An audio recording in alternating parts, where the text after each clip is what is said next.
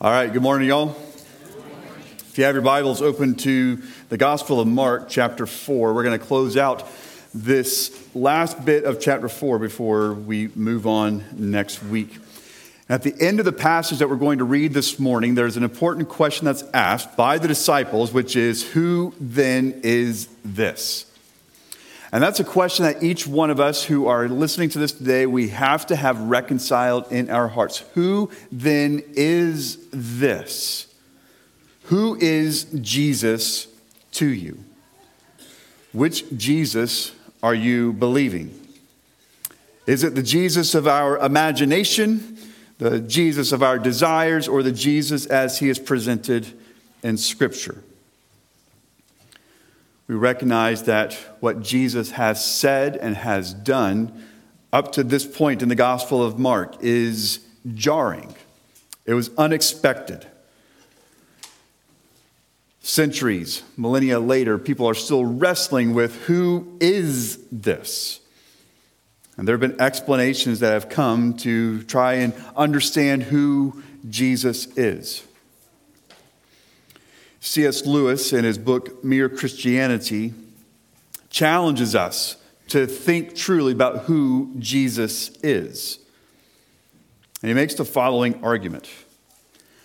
I'm trying here to prevent anyone saying the really foolish thing that people often say about him. I'm ready to accept Jesus as a great moral teacher, but I don't accept his claim to be God. That is the one thing we must not say.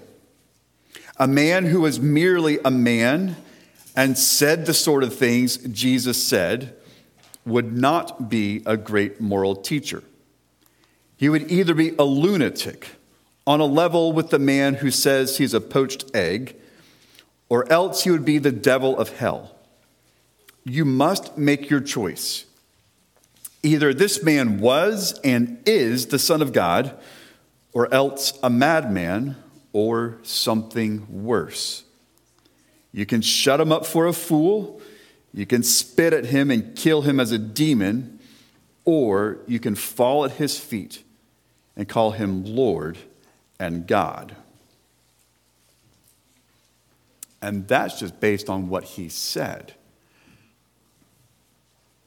C S. Lewis did not include what Jesus did, which is what we're going to get into this morning in Mark four, starting verse thirty-five. There's a, an account. Jesus and the disciples are off on a boat.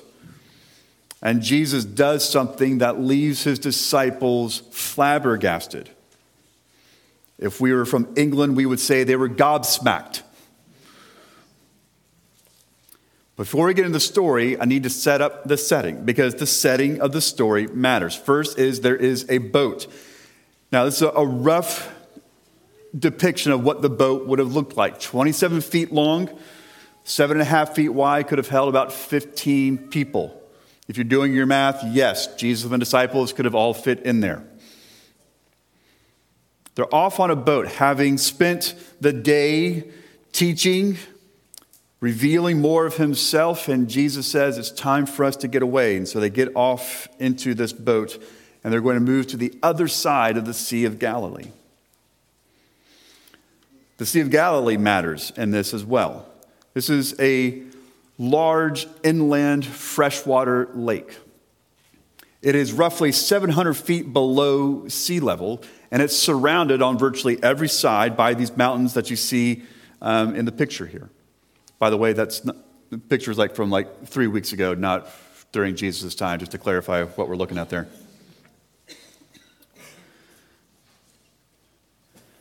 The setting of this, being on the Sea of Galilee, this is where these guys spent most of their time. Most of these gentlemen were fishermen. They were familiar with the Sea of Galilee. They knew what it was like to be out in a boat. They knew everything about these waters. They could have coasted across this lake in their sleep and have done just fine. But the Sea of Galilee has an interesting geographic feature, that because of these mountains, the wind tends to whip through at a pretty violent way, but usually only during the day, which gets to the next interesting part of this story, is that it was the time of day. And this is the Sea of Galilee at night.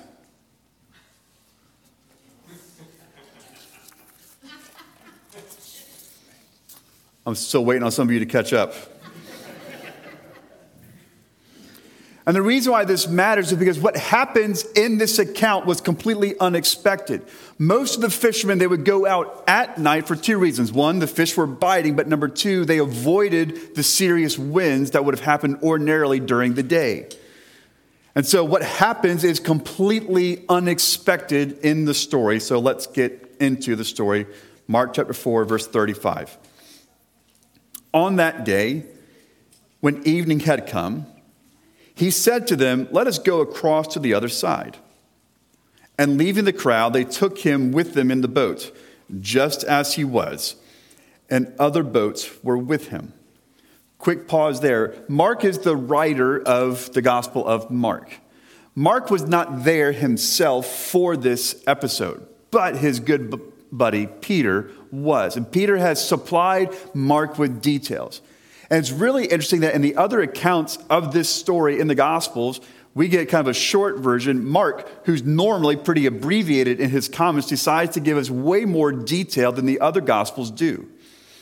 And Mark is really trying to prove a point here. There were witnesses to this event. It wasn't just me, because I wasn't even there, and it wasn't just some legend, but instead there is eyewitness testimony to what I'm about to write to you, which is why he includes this detail that there were other boats that were out in the water with them. Now, Mark doesn't do us any favor. He doesn't tell us what happens to the other boats, so we're left to imagine what exactly they had done, which is kind of a bummer. When we all get to heaven, we can ask Mark, "Hey, what happened to the other boats? Why didn't you write that in? That's an important detail. We would like to know where the other boats were." The boats being mentioned, and the fact that Jesus was just as he was. There was no preparation for Jesus. There was no like, "Hey, let me go get my stuff." It was no, "We're going now." Verse thirty-seven, a great windstorm arose, and the waves were breaking into the boat, so that the boat was already filling. But he was in the stern, asleep on the cushion. And they woke him and said to him, now there is one reading of this that would be inaccurate. "Teacher, do you not care that we are perishing?" There's no way they said it like that. And I'm afraid to do it the way that they would have, lest I destroy like all of our A V equipment and pierce your ears in the process. But just imagine that they are yelling this, "Do you not care that we are perishing?"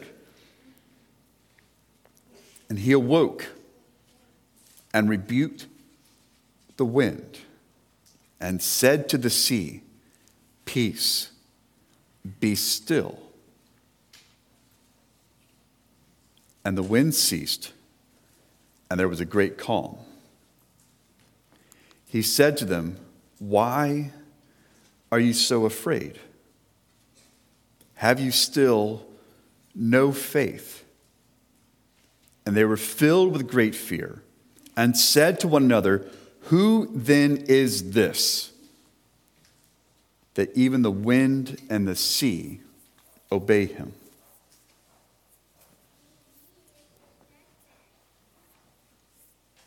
Fishermen out on a lake that they're familiar with suddenly found themselves in the throes of the deepest panic and fear that they've ever known. It would take a lot for career fishermen on this lake to get nervous about something. They've seen it all. They've dealt with it all. They've survived it all. This is a story about greatness. Three times in this, in this account, Mark uses the word great. He first describes a great windstorm, a tempest. Then he describes a great calm. And that's a fun use of language. Think about it. When things are calm, have you ever described it as being a great calm? If you're parents of little ones, you pray for a great calm, but you may not necessarily describe it as a great calm. And then Mark uses the expression that there was a great fear. You put all these things together and who's at the center of the story, and you have a great Savior. This great windstorm popped up out of absolutely nowhere, or did it? Jesus is showing his disciples exactly who he is. And we have the benefit two thousand years later to read this and to be reminded of who Jesus really is. That in the midst of all these great things, that he is the greatest and that he is the great Savior. A few things for us to observe just from this passage. Number one is that Jesus is both fully man and he is fully God. We know that Jesus rested. But this is the only time in any of the Gospels that we're actually told that Jesus was taking a nap. And if you think I'm going to use that as my biblical defense for the ministry of nap taking, you are one hundred percent correct. Who's with me? I can't control your life. I'm very limited. But I would strongly urge each one of you to take a Sunday afternoon nap. Develop the discipline of a Sunday afternoon nap. I will tell you, as I've told you before, I've got no shame in telling you, I will take a nap. And I will use this passage. Hey, if Jesus, the Son of God, felt the need to take a nap, it's okay for me to take a nap too. And I will do so gladly. It's kind of hard to not count the minutes until I get to take a Sunday. I'm just... But in Jesus taking a nap, he is revealing to us that he is fully human. He knew what it was like to be tired. And the story starts out on that day when evening came. They had spent the whole previous day teaching and just demonstrating who he is. He's exhausted by the end of the day. And he lays down to sleep. Jesus knew what it was like to be hungry. He knew what it was like to be thirsty. He is fully man. And he has to be fully man. Why does he have to be? If our sins are going to be paid for, Jesus had to be fully man. But at the same time, he is fully God. He's not playing the role of God. He's not putting on a God suit. He is fully God. And in Jesus, we have both humanity and divinity perfectly melding together. Hebrews four fifteen says this, "For we do not have a high priest who is unable to sympathize with our weaknesses, but one who in every respect has been tempted as we are, yet without sin." That should be an enormous encouragement to every single one of us in this room, that we have a high priest, Jesus Christ, the righteous one, who knows what it's like to be weak, who knows what it's like to be tired, thirsty, hungry, who knows what it's like to be ignored, neglected, maligned, who knows what it's like to be misunderstood, to be spoken of poorly. And yet the way that he did it, he did it without sin. But more than doing it without sin, he gladly took it on. Paul writes to the Philippians in chapter two, "He emptied himself, taking the form of a servant, being born in the likeness of men, and being found in human form, he humbled himself by, be- by becoming obedient to the point of death, even death on a cross." Jesus came fully man, lived a human life, fully without sin, but fully as a servant. Later on in the Gospel of Mark, we'll, we'll get to it, Mark ten, that the Son of Man did not come to be served, but to serve and to give his life as a ransom for many. Jesus was fully man, but he's also fully God, which he would have to be. Two reasons. Number one, who else is going to stand in the middle of a storm on a lake and say, "Peace, be still," and it immediately obeys him? Again, as C S Lewis said, if anybody else were to try this, He would be a madman, a lunatic, on the level with a poached egg. But Jesus is fully God. And he has the power to be able to talk to a storm and for the storm to obey him. Paul writes to the Colossians and says, he is the image of the invisible God, the firstborn of all creation. For by him all things were created, in heaven and on earth, visible and invisible, whether thrones or dominions or rulers or authorities, all things were created through him and for him. Jesus Christ, our Savior, was there at creation when everything was spoken into existence. So it's not a big deal for Jesus as God to look at that storm and speak to it and tell it to settle down. Jesus is fully man and he's fully God. Number two, followers of Jesus will still face storms. I hope that when you came to faith in Christ, that somebody was honest with you and told you that your life was not going to get better or easier because you became a follower of Jesus. I hope they were truthful enough with you to let you know that it might actually get a little bit more challenging if you choose to follow Jesus. Here are the disciples, Jesus' hand-picked dudes, and they're fearing for their lives. They're in a storm that they've never experienced before. Followers of Jesus will still face storms. If you look through the entire testimony of Scripture, none of our heroes of the faith ever had an easy life. All of them faced incredible, horrific challenges at some point or another. The low-hanging fruit on that one is Job. Look at Job's life. This was not somebody who had a life of ease and convenience. Everything was stripped from him, and yet he refused to blame God. Despite his wife saying to him, why don't you curse God and die? Job refused and still said, blessed be the name of the Lord. Moses, as he's leading the people, is constantly being grumbled against, complained against. People saying, you know what? This journey stinks. Take us back to Egypt. Moses reacts in anger on several occasions. This was not an easy life for him.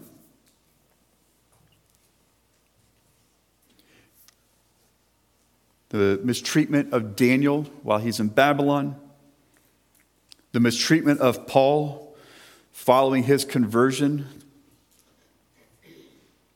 Followers of Jesus are still going to face storms, whether they are the natural kind, like what the disciples were experiencing here, or the more emotional, mental kind. It's going to show up. But here's the good news. Followers of Jesus will still face storms, but they will face those storms with Jesus. He doesn't leave us. He doesn't abandon us. He doesn't forsake us. Jesus said at the end of the Gospel of Matthew, behold, I am with you always. The use of that word always does not give Jesus even a single out to abandon his followers. He will be with us always. For how long? To the end of the age. Regardless of the storm that you're facing, emotional, mental, financial, physical, spiritual, your Savior is with you all the way. He has never left you, and he never will. Paul writes to the Romans, in all these things, we are more than conquerors through him who loved us. For I am sure that neither death, nor life, nor angels, nor rulers, nor things present, nor things to come, nor powers, nor height, nor depth, nor anything else in all creation. That's a pretty comprehensive list he's given to us. Any, nor anything else in all creation will be able to separate us from the love of God in Christ Jesus our Lord. Followers of Jesus will still face storms, but we will not face them alone. Jesus is with us every step of the way, and Jesus warned us that life was going to get hard. He gave us a clear picture. John sixteen thirty-three, I have said these things to you that in me you may have peace. In the world you will have tribulation. Not you might, not it's possible you could encounter some. No, you will have tribulation. But take heart, I have overcome the world. Followers of Jesus will still face storms. We won't do it alone, and in the end, we win.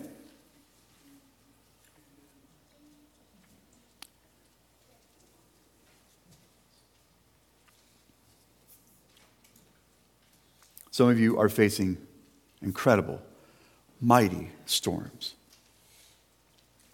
Some just recently sprung up at you, perhaps over the weekend. Some you've been dealing with for years and for decades, and it's very tempting to think, is this storm ever going to end? Take heart, I have overcome the world. Now, he doesn't give us a timeline on it, but he does promise his presence, and he promises that we win. You're never, ever, ever alone. And the existence of the storms does not mean that somehow you have done something wrong. If we can correct some really bad theology, oh, you know what? You know, I can tell you exactly why that happened. It's because you did this, this, and this, and you didn't do this, this, and this. Sorry, I spoke really Southern there because I've heard this. This was part of my childhood, is hearing garbage theology like that. If you would just do bing, bing, bing, then you wouldn't face those problems. Really? What did Job do? And yet still face suffering. That's why we have to be accurate when we invite people into a relationship with Jesus, that it's not a life of ease and convenience, that suffering is kind of part of the deal. But we never suffer alone. We always suffer for a purpose. And in our suffering, we always end up winning because Jesus is with us. Number three, Jesus shows mercy and compassion. Can we go back to the disciples' reaction to the storm while Jesus is taking his biblically justified nap? They are, they must have been, must have been screaming at him. And probably with a tone of accusation on their lips. Teacher, do you not care that we are perishing? Do you hear what they just did? Jesus, you don't care about what's going on with us. Look at you, asleep, not paying a lick of attention. You don't care.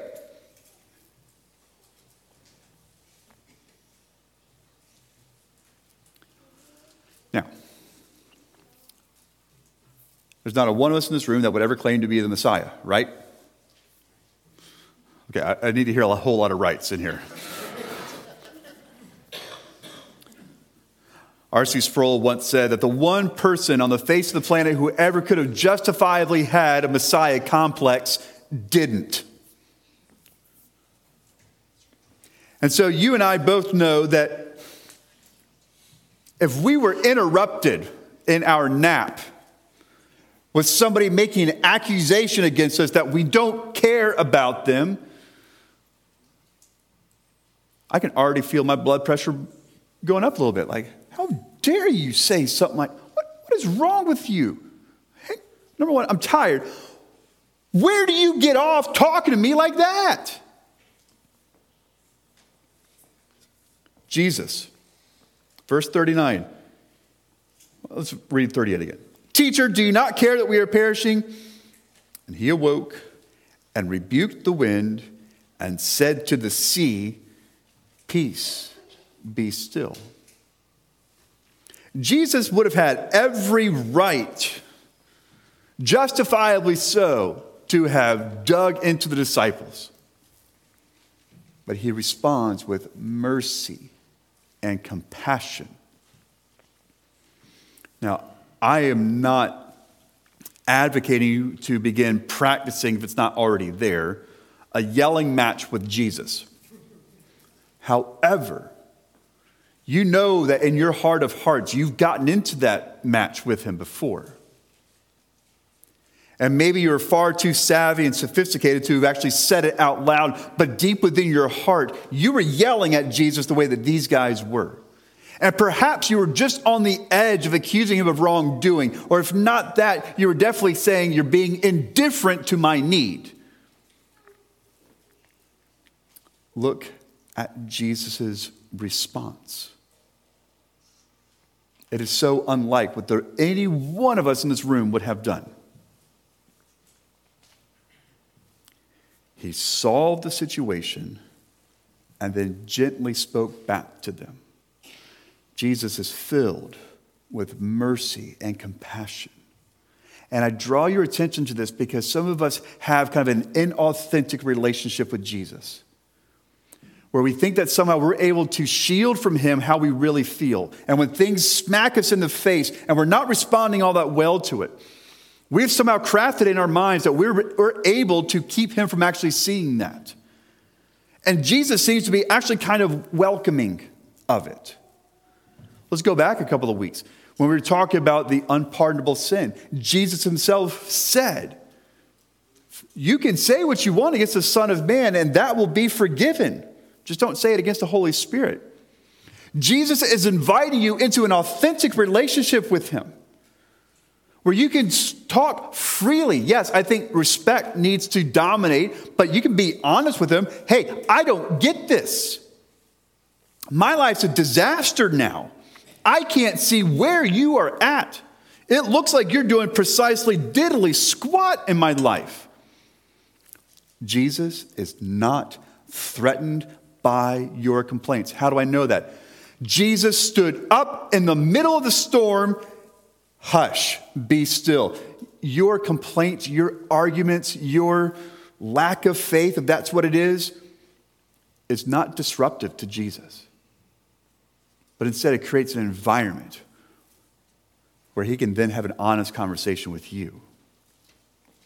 The heart of the Father is this, that he shows compassion to his children. As a father shows compassion to his children, so the Lord shows compassion to those who fear him.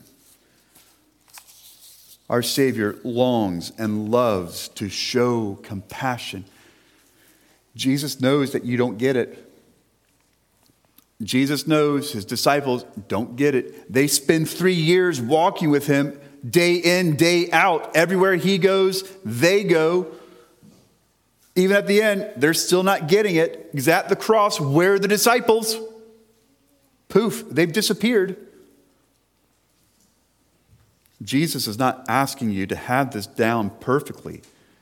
He's asking you to have an honest relationship with him. Your complaints, your grumbles, your concerns, your fears, your anxieties. This is actually where we can learn something from the disciples.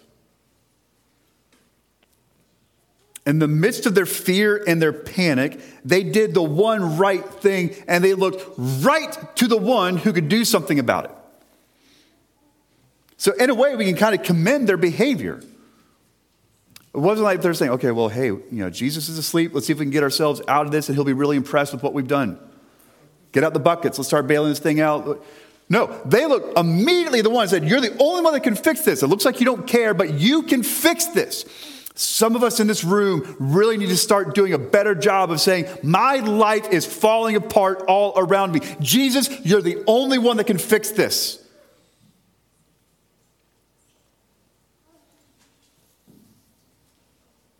And when we do, we open up a channel of conversation between us and a compassionate, merciful Savior who wants to speak words of gentleness and comfort and peace to us. What I'm about to read, I know I've read like a hundred times before. I don't care. I want you to get this. Because there's a Savior that's crazy about us. Matthew eleven twenty-nine. Take my yoke upon you and learn from me, for I am gentle and lowly in heart, and you will find rest for your souls. When I asked earlier, which version of Jesus are we believing? Some of us have this construct of Jesus in our minds that he's ready to squash us at the first instance of a mistake. That's not the heart of Jesus. It is gentle and lowly. Will he speak firmly to you sometimes? Yes, absolutely. But does he do it from a place of condemnation? No. If you're a follower of Jesus, you are an adopted son or daughter of the King, which makes you spiritually a brother to our Savior, Jesus Christ. And everything he does is for your good and for his glory. And so he responds to you gently, even as you're screaming against him. His response is that of gentleness and lowliness and mercy and compassion. Whatever your storm is, however recent it's popped up, whether this weekend or a decade or longer ago, share it with the Savior and get his response. His response is mercy, compassion, gentleness, lowliness, peace, comfort. This is who he is. Who then is this? He is merciful, compassionate, gentle, peaceful. And he longs to give all these things to us. Now, he will allow us to ignore it. But he stands ready to welcome us when we're ready to come. If you've been running from God, if you've been hiding from him, if you've decided to take up a battle against him by saying, I'm mad at you, and then running away from him, today, confess that and run to him.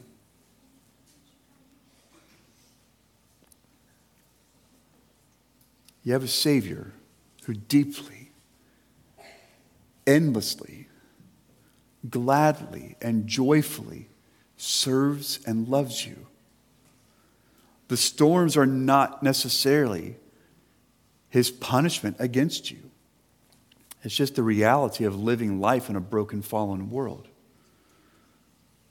You don't have to face your storms alone. You have a Savior who comes alongside you and who promises to be with you until the very end. This morning, we get to celebrate the Lord's Supper together. And as we do, we're celebrating the fact that this is who this Jesus is. And that these elements represent exactly who Jesus is. That he came to serve, and that he sacrificed himself on our behalf. If you're a follower of Jesus, we invite you to worship with us as we partake in these elements. If you're not yet a follower of Jesus, what we would ask is that you would allow these elements to slide by, and instead consider the truth claims of who Jesus is. And perhaps today, put your faith in Christ. Acknowledge that you're a sinner and that there's nothing that you can do about your sin, but Jesus came and died on the cross in your place for your sin. So this morning we get to, to do this and to remember the sacrifice of our Savior, Jesus Christ. Will you pray with me? Father, we thank you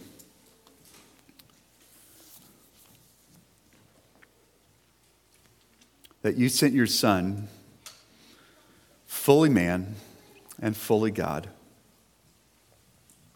to live among us, to endure the indignity of being human.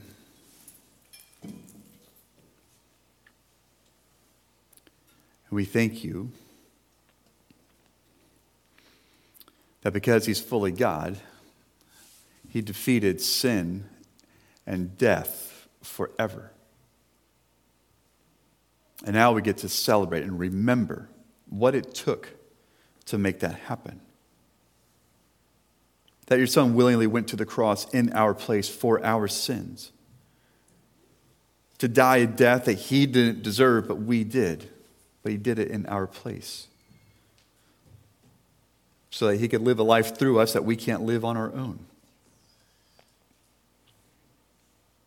Father, as we come to this table, we do so with combined respect and celebration. We know what it cost your son. It cost him his life.